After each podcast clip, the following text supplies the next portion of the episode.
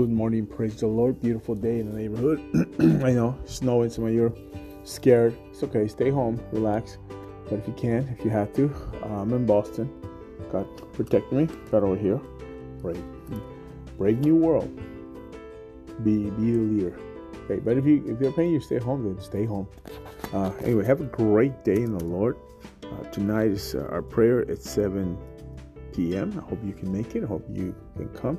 Tomorrow, our Bible study this is our last week of the prayer and fasting. Is our last day. Uh, some of us are going maybe further, but tomorrow's our last day. So have a blessed day. And to encourage you, Jeremiah 29 13. Now, watch what it says 29 13. If you look for me, what does that say? Are you looking for God? Wholeheartedly, you will find me. You know, I look for the Lord. He found me. Look for Him, but yet He found me. So, are you looking for, for God? Are you trying to get stronger in Christ, in Christ alone? What are you trying to do? I'm in Boston today. Uh, beautiful day. And I, am meeting with the people from the convalescent home today, this afternoon. So have a schedule. Sign up with Diane. Tell her if you're coming.